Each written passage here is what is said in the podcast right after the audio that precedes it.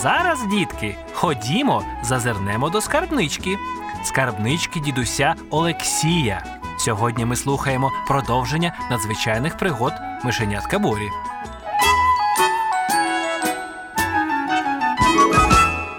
Кіт нявчив, мишка у відповідь попискувала, і Боря був вражений тим, що з їх вуз звучала мова, яку він чомусь розумів. Між ними точилася така розмова. Вау, мишко, ну хоч би трохи спробуй цього сиру. Ти відчуваєш, як він приємно пахне.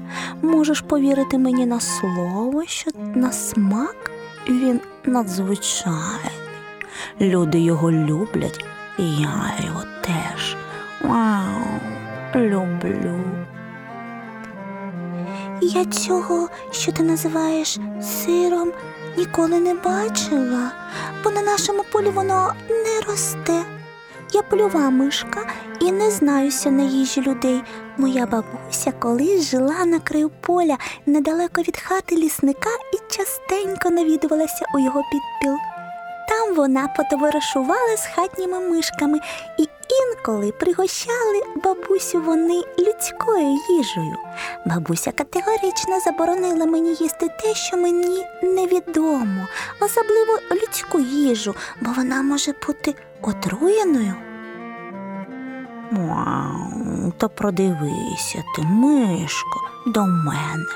Хіба я схожа на того, хто бажає тобі зла? Хіба я до тебе непривітний? Чому ти не довіряєш мені?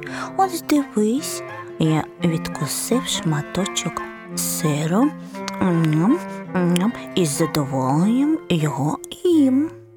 Хіба б я сам їв отруєне? Я собі не ворог і тобі не ворог, мау. Я просто хочу пригостити тебе як порядний господар, почесну гостю.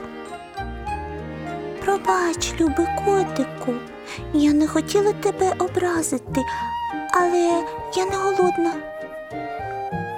Ой, щось занадто запопадливий та улесливий голос у цього кота. Щось тут не так. Може, трохи згодом я й покуштую цієї незвичайної їжі. Вау, ну добре. Можемо ще трохи порозмовляти. Ти розповіси мені про свою сім'ю, про своє поле.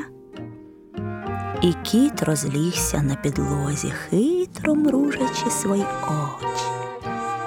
До того ж, чи варто слухати теревені якоїсь старої миші, хай і твоєї бабусі. Це голландський сир, він твердий. Твоя беззуба бабуся не могла б його вкусити, а тебе, молоду, з гострими красивими зубками, відмовила, лякаючи казначим.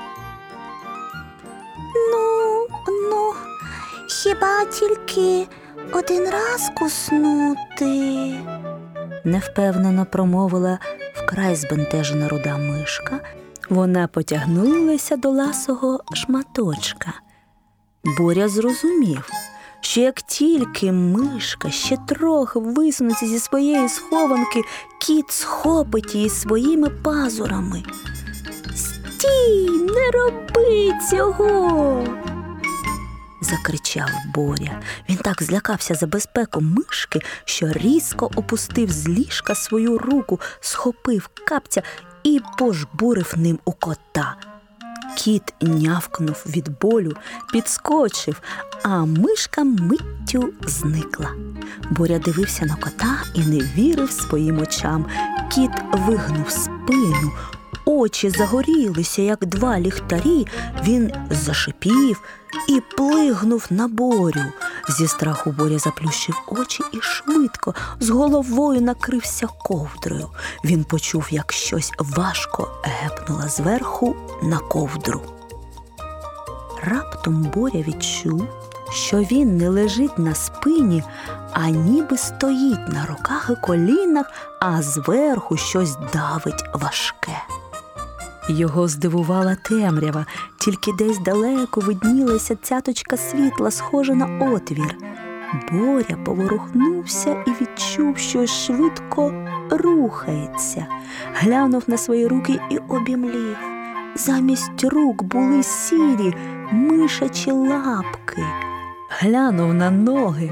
А, те саме. Повернув назад голову, побачив, що має сіре мишаче тіло і невеличкий, тонкий хвостик. Ой, що це? Злякано закричав Боря, але замість хлопчачого голосу його вуха сприйняли тонкий мишачий писк, і Боря зрозумів, що він вже не хлопчик, а сіра домашня мишка. Боря хотів подумати, розібратися, що з ним скоїлося, та раптом побачив, що в під ковдру, а це вона тиснула на мишеня Борю, просувається кошача лапа з гострими пазурами. Десь далеко зверху лунає незадоволення нявчання кота Мурчика. Боря швидко розвернувся і побіг під ковдру протилежний бік. Мишеня Боря, так далі ми будемо його звати, вискочила з-під ковдри на ліжко, зіскочила по ній на підлогу і шмигнула у найближчу шилину. Це був проміжок між стіною та шафою, що стояла поруч із ліжком. Як тільки мишеня Боря сховалося за шафу, воно почуло кота.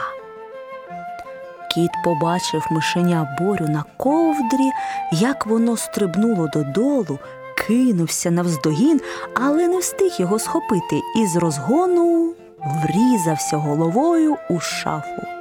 Так вдарився, що на мить очманів. Кіт трохи зачекав, сидячи біля шафи, потім почав просувати у щілину свою лапу, але мишеня Боря забігло так далеко, що лапа кота туди не діставала. Няу, сердито сказав кіт. Я тебе зловлю і з'їм. Нікуди ти від мене не втечеш. Вау. Мишеня Боря полегшено зітхнуло. Хоча серце клакатало так, що, здавалося, ось ось вискочить, але небезпека минула. Можна було заспокоїтися і обміркувати, що трапилося і що робити далі.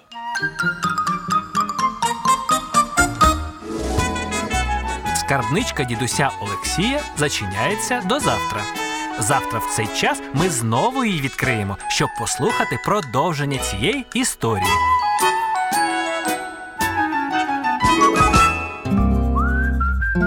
Підготував програму дитячий письменник Олексій Михайлович Полосін.